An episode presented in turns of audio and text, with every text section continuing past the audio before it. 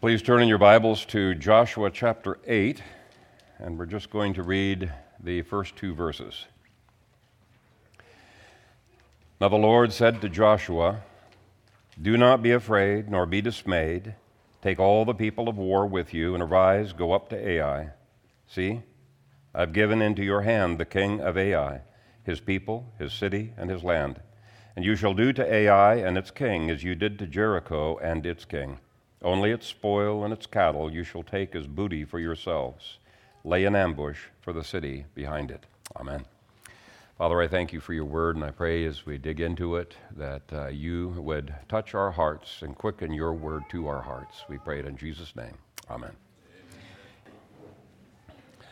Well, it is so good to be back with you all after being sick for so long uh, Gary and Brian before the service said, Man, what an appropriate uh, title. They thought it was rather funny. Uh, welcome back. And uh, I do feel like uh, everybody's given me a warm, warm welcome. But that's not what this sermon is about. Uh, this sermon is dealing with a nation that had been completely out of God's favor and now was being welcomed back into God's favor.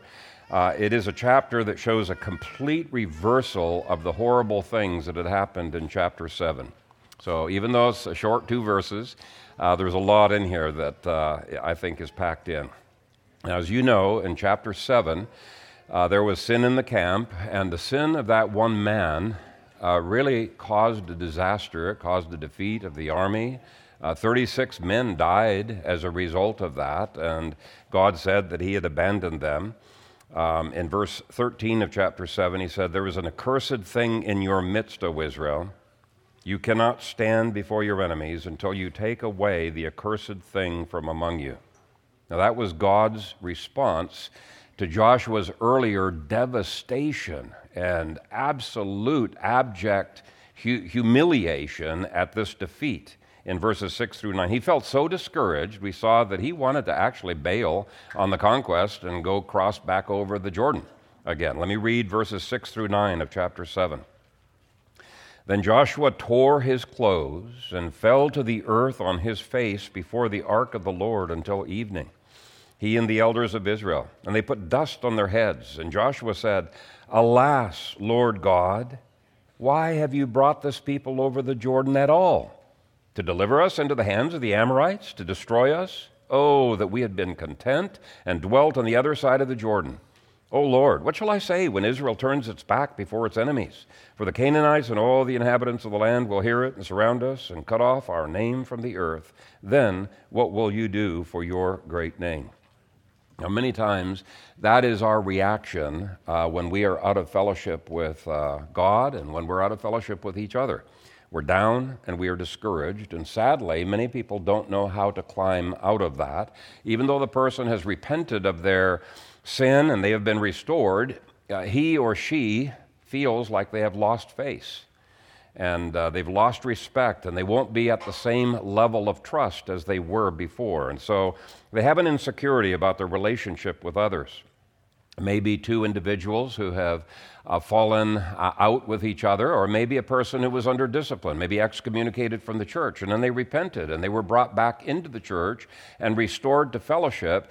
But some of the people in the church just don't know quite how to relate to this individual. They don't want to offend them, they don't want to say anything that will be, you know, a big major faux pas or maybe cause pain. And so they don't talk to the individual too much. And that individual just feels a little bit shunned feels like a pariah, doesn't quite know what to do, and after slouching around for a few months, uh, eventually transfers to another church where they can have a fresh start. Now, that's not the way it should be, but it happens many times in many churches. Jay Adams points out in his book on church discipline why that should never be the case. Anytime a person comes back into the church, the church should talk through the issues fully, talk through the issues with the church, even maybe put on a banquet like they did with the prodigal son, right? And, and uh, hash these through so it's in the public and it's no longer something that's a verboten a topic to talk about. They don't feel like a leper. They, they, you, you do everything you can to make them feel like a first class citizen and that life is back to normal. Actually, it's better than it was before, right? That's the way it should be. Well, God models what true reconciliation should look like in this passage. It isn't half hearted. Israel doesn't have to prove themselves before God will welcome them back. God gives them every assurance that they are welcome and that they will be powerfully used immediately. Immediately. And that is so encouraging to me. Let's look at several welcomes that we see in this passage, at least implicitly. First, God says, in effect, Welcome back to confidence. Look at verse 1. Then the Lord said to Joshua, Do not be afraid, nor be dismayed. Now, those words are astonishing when you consider God's reaction to the sin in chapter 7. Uh, God took that sin extremely seriously. Let me read chapter 7, verse 12 again. Therefore, the children of Israel could not stand before their enemies, but turned their backs before their enemies because they have been doomed to destruction. Neither will I be with you anymore unless you destroy the accursed from among you. Things had been so serious, God told them that Israel would be defeated, fearful, and doomed to destruction and abandoned by God. You can't get what much worse than that. And yet, the moment there was repentance and a quick dealing with sin, God's words were, Do not be afraid nor be dismayed.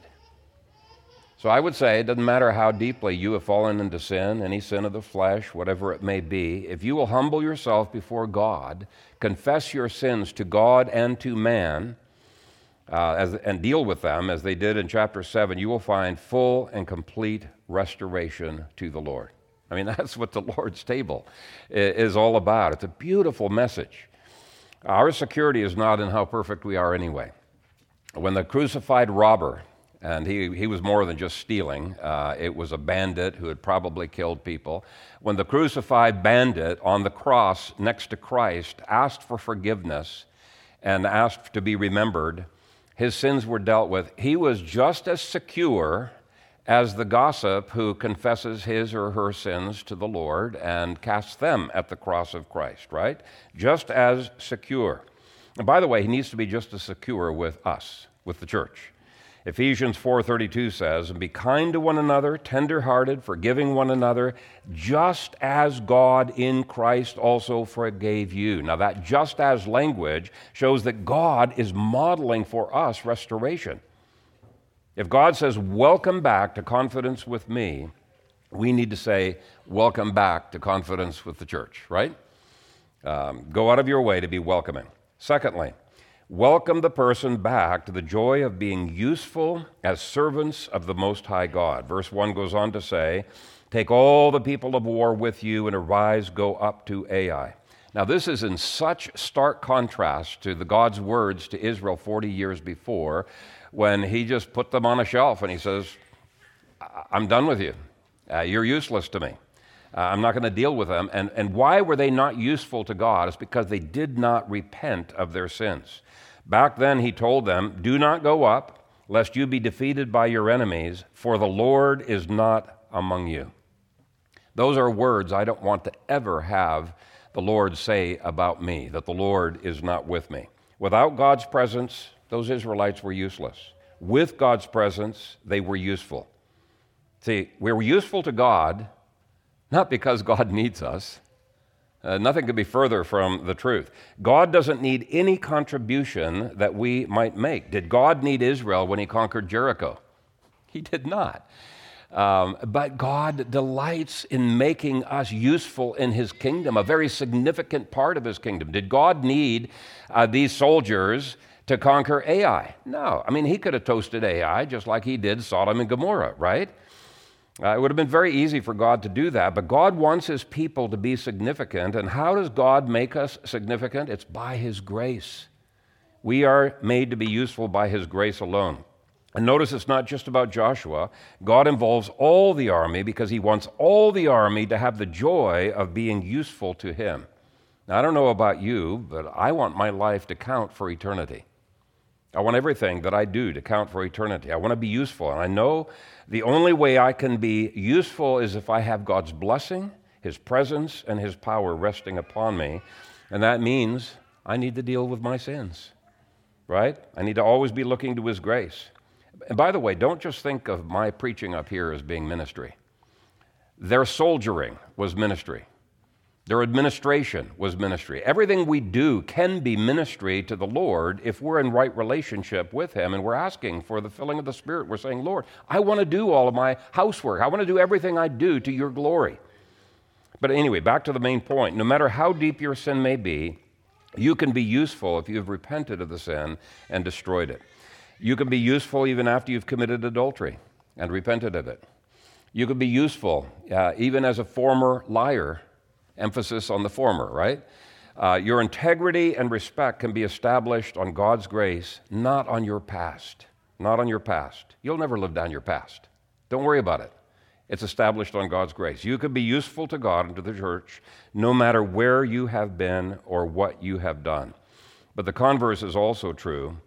You have no usefulness whatsoever in God's kingdom, no matter how many gifts you may have, if you don't repent of your sins if you hold on to them because of fear, pride, or carelessness.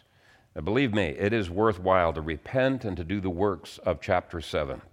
God says, Welcome back to confidence. Secondly, welcome back to usefulness. Thirdly, he says, welcome back to living by faith in God's promises. So, what's the first thing to come out of God's mouth the moment God gives to them a task? It's to give them a promise, an outrageous promise that's going to take faith to believe. Okay? All God's promises require faith. Verse 1, second sentence See, I have given into your hand the king of Ai, his people, his city, and his land. Now, do they see any difference in Ai when God said that pronouncement, that gave that promise? No. Uh, in fact, the bodies may still have been strewn on the ground if they hadn't had time to be able to sneak up and collect the bodies back to bury them.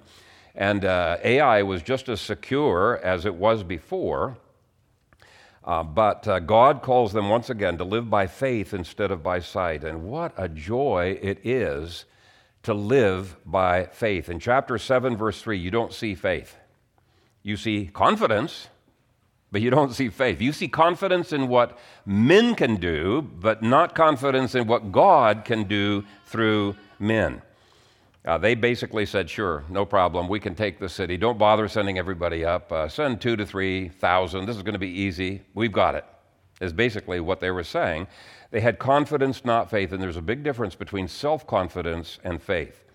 Without God's blessing, you will automatically start living by sight and by confidence in what you can do rather than by faith and confidence in what God can do through you. And I don't know how many times I have slipped from living by faith, confidence in God, into confidence in what I could do, or doing what I think is realistic to do.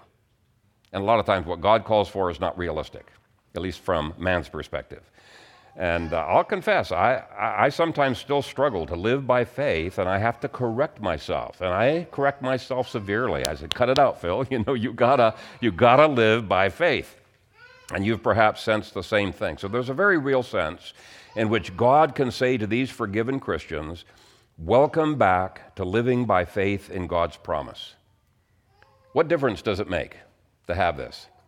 Well, for me, it was revolutionary. When I first became convinced of God's postmillennial promises concerning the future when I was in college, it turned my world upside down. It was like a second blessing. Now, we don't believe in Pentecostal second blessing. We believe in second, third, fourth, and ongoing blessings from the Lord, right? But anyway, uh, it was revolutionary. It revolutionized how I thought and acted and studied and worked. I now knew that my labors in the Lord were not in vain. Didn't matter if I lost all my money, if I lost my house, if I lost my family, if I lost my very life. it doesn't matter. I have the joy of knowing I am contributing to the triumphant, guaranteed extension of Christ's kingdom. Such faith has helped me to avoid discouragement and depression and doubts that could come, you know, when you get criticism from the world and when it doesn't seem like you're making much progress, but you know by faith you are making the progress God wants you to make. But what happens when you rebel against God? You can immediately lose that sense and you begin to become cynical. In fact, you can become cynical of other people's expressions of faith, and you think, oh, that's ridiculous, right? Uh, it, it's very easy to, to, to get that way. You begin to operate from duty rather than from joy. And it's only a wholehearted, complete, unconditional restoration to the Lord that renews the joy of walking by faith in God's promises. Why do people not opt for that? I don't know all of the reasons, but here's a couple of possibilities. It is far more comfortable to do what you can understand and what you think you can easily achieve than to do the things God has called us to do, which require His grace, that are so impossible. And our tendency is to opt for comfort. So that's one reason. Uh, secondly, it is unnerving to not have everything under control. Maybe it's not for you, but for me, it's very unnerving to not have everything under control. Uh, one of the issues in Joshua 7 was they thought that they had Ai completely under control. You know, they had it figured out. God had to show them that that was not the case. But nevertheless, however many times God may show us we don't have things under control, we're tempted to still think that we do, or at least that we need to. Trusting God requires flexibility and a willingness to change. Now, God has provided for our family, sometimes miraculously, but more often than not, it's just through hard work. But He's still provided through our hard work. Um, and we see the same kinds of differences between Jericho and Ai. These people wanted a miracle from God in Ai, just like they experienced in Jericho. And God taught them that they needed to be prepared for either approach in His good timing. And the bottom line is that when you know God is pleased with you, banking on His promises takes on a whole new meaning. When we're dealing with people who have blown it in the past, let's be quick to encourage them with this point welcome back to living by faith. But it's only when you're right with the Lord and you have security in Him that you can do so. Fourth, welcome back to stewardship. What was the issue in chapter 7? Achan did not act as a steward. He kept back something God wanted for himself. Chapter 7 demonstrated the principle that everything belongs to God and that He has the right to dictate when, where, and if we are going to enjoy the good things of life. When we abandon stewardship and we try to take things for ourselves and steal things and control things, we end up actually losing the joy of those things. And so God welcomes Israel back to the joy of stewardship. Now, stewardship has two sides. First of all, it involves an acknowledgement that God can take away from us anything that He chooses to take away from us. Verse 2 begins, And you shall do to Ai and its king as you did to Jericho and its king. God wouldn't let them have just anything that they chose. He took away everything at Jericho. Here, it's only some things. Uh, here was a cool city that they could inhabit with lots of cool buildings and water supply and public squares. You know, on the other side of the Jordan, God allowed them to occupy some of those cities. Here, He says, nope, you're not going to occupy it. You're going to cover it with dirt. You know, it's going to be a big heap, and you're going to destroy a lot of these things. But second, stewardship also involves what He allows us to use, and He's going to allow them to take booty here. Verse 2 goes on, Only its spoil and its cattle you shall take as booty for yourselves. Now, at Jericho, God had tested them by not allowing them to take any booty or spoil. Achan failed that test of stewardship. But when you have a steward's heart and you've devoted your house and everything you have to be used by God in any way that He sees fit, there is such an excitement in seeing God use what little you have and multiplying it. And God loves to bless you with more. Now, how do you tell if you've got a steward's heart? With me, it's my reaction, my internal reaction uh, when God takes things away or when He gives me things. Okay, when God took away Job's children and all of his wealth, Job said, The Lord has given, the Lord has taken away. Blessed be the name of the Lord. That's a steward's heart. I love the prayer of Saint Ignatius. Uh, he prayed, and I, actually I've prayed this prayer many, many, many times as well, especially with regard to my recent memory loss. But Ignatius prayed this Take, Lord, and receive all my liberty, my memory, my understanding, and my entire will, all that I have and possess. You have given all to me.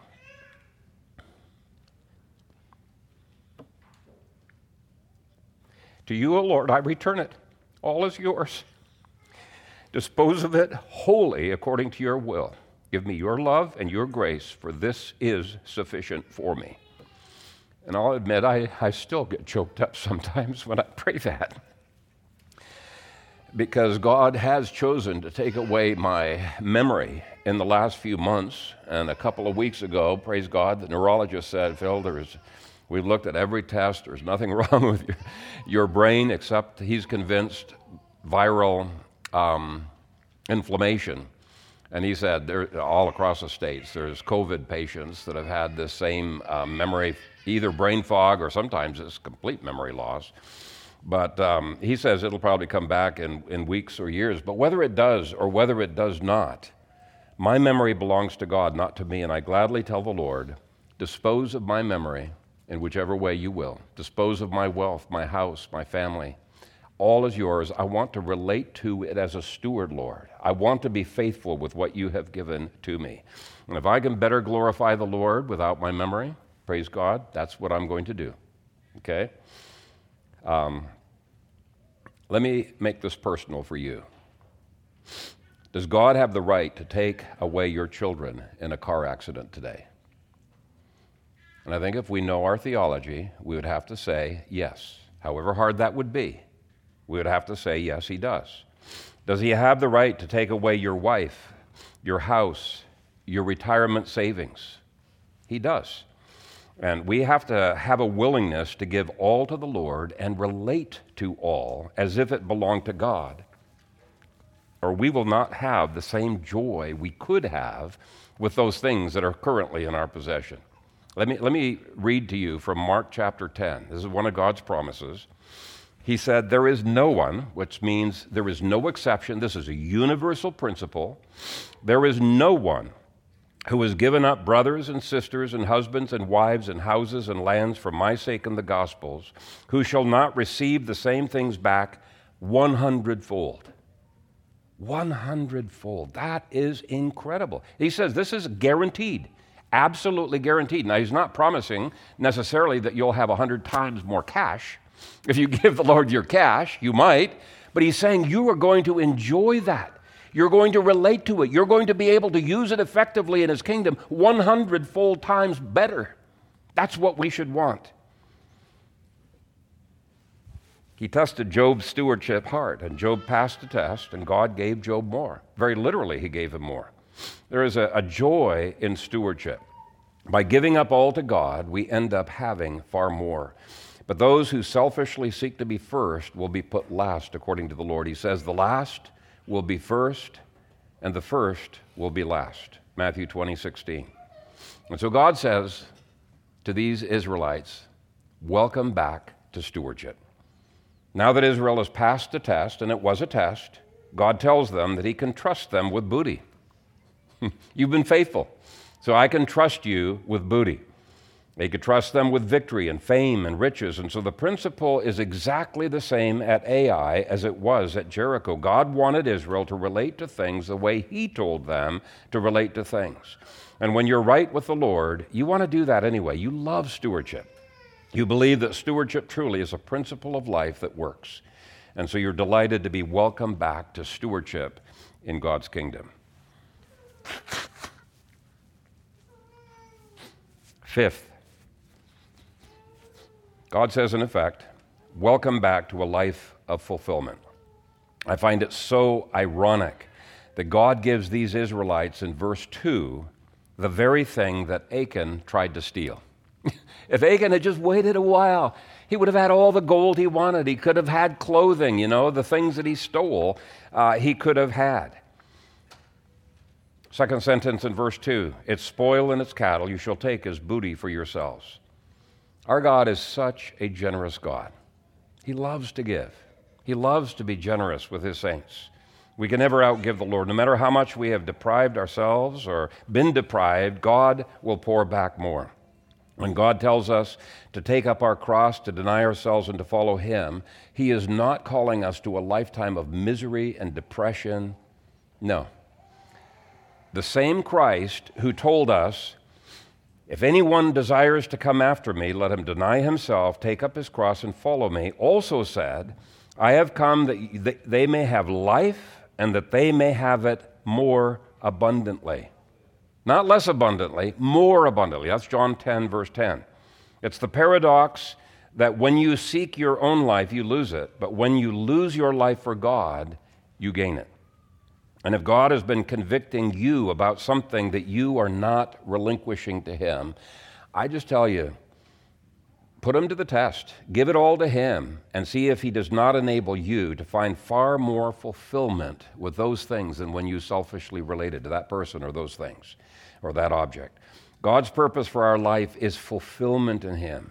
He wants you to have joy, heaped up, shaken down, running over, is the expression Jesus used. So seek first the kingdom of God and His righteousness, and all of these things will be added to you. Achan failed that lesson. These Israelites gained from it. So welcome back to fulfillment in life. You know, Solomon, a lot of people w- wish that they could be as rich as Solomon. When Solomon was not right with the Lord, even with everything that he had, richest man in the world back then, even with everything that he had, he lacked fulfillment. He was miserable. And um, he didn't uh, find it in the things that Achan found it, and he found it in serving God when he finally left vanity and found meaning under everything under the sun. Anyway, sixth, Welcome back to the joy of being instructed. Now, God is going to, in this chapter, give a whole series of instructions of what they should and should not do. And uh, because they were walking rightly with the Lord at this point, they saw the relevance of those instructions and they're delighted in those distru- instructions, right? Uh, they didn't bristle, react negatively, but that isn't the case when you are out of fellowship with God. When you're out of fellowship with God, Bible study no longer has the same joy. Devotions are no longer appealing. And when somebody like Joshua outlines, you know, what God's law says about some things, oh man, it feels so legalistic, it feels so dry, it feels meaningless to us. You know, during the time that David uh, covered his sin with Bathsheba, the Psalms tell us he didn't have much fun. He wasn't interested in the word, his heart was dry. But after repenting and being cleansed from his sin, he says this Oh, how I love your law! I meditate on it day and night. He said, Blessed is the man whom you instruct, O Lord, and teach out of your law. To the righteous, God says, Welcome back to my instruction. Now, in stark contrast, Psalm 50, verses 16 through 17 says, But to the wicked, God says, What right have you to declare my statutes or to take my covenant in your mouth, seeing you hate instruction and cast my words behind you? There's only joy and instruction to the penitent man who wants to be right with God. In other words, there's a logical order in all of these points.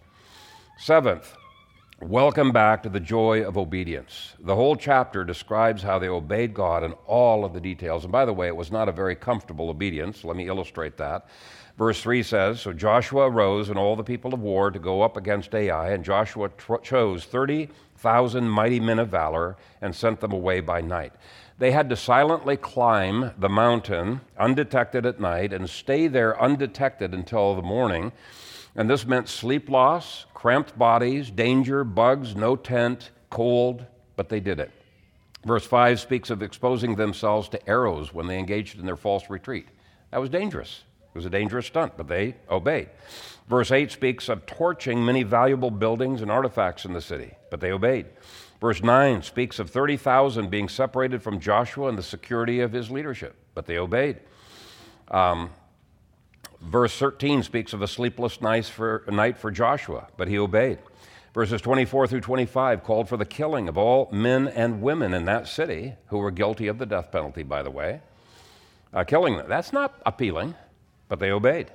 Verse 28 spoke of the hard work of burying the city with dirt, making it a huge heap but they obeyed. The whole chapter is a chapter uh, showing obedience.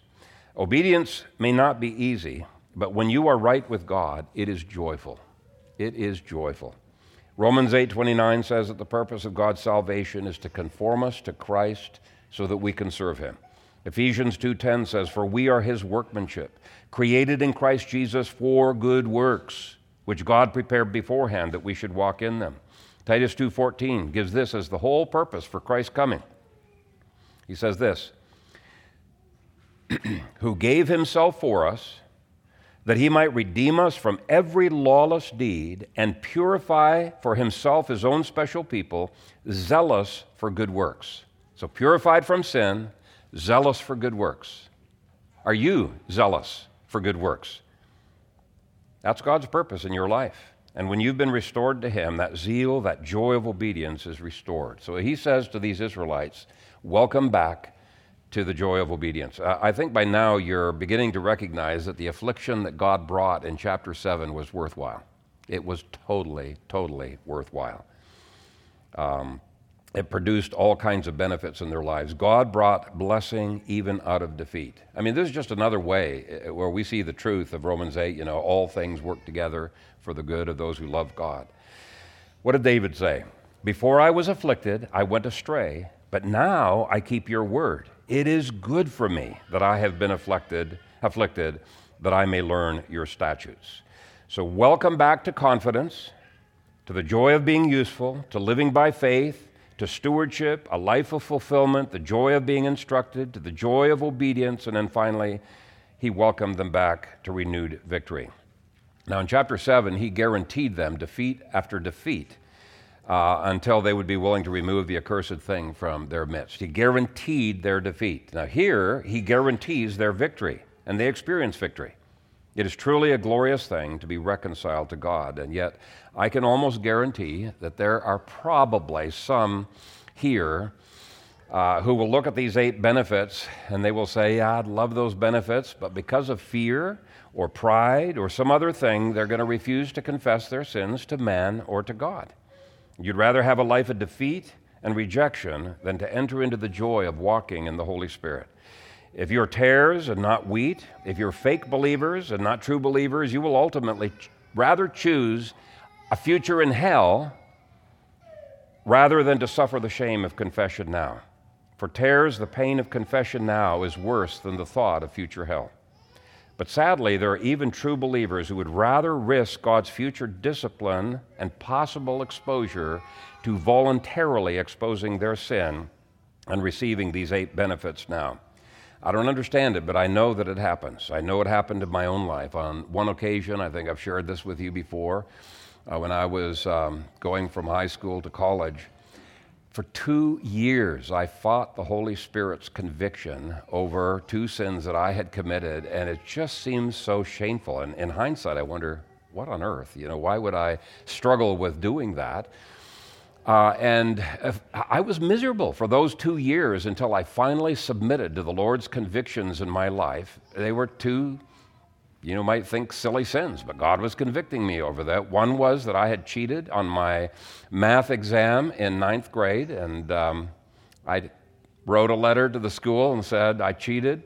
I want to confess this sin. I want to get right with God, and I'm willing to take that exam over again. and the other one was uh, when I was in boarding school in Ethiopia, I was really hungry. I was in growing spurt. We just didn't get enough food at the meals, so I stole some potatoes to cook them in between and was convicted, convicted for a long time. So I paid way more than I stole, uh, restitution to them. And I immediately felt joy in the Holy Spirit. And I had all of these things restored into my life. It was just glorious. And I wondered, what on earth possessed me that it took me so long to do that? I don't understand the irrationality of sin, the irrationality of our own hearts, but it is there. I've seen it there.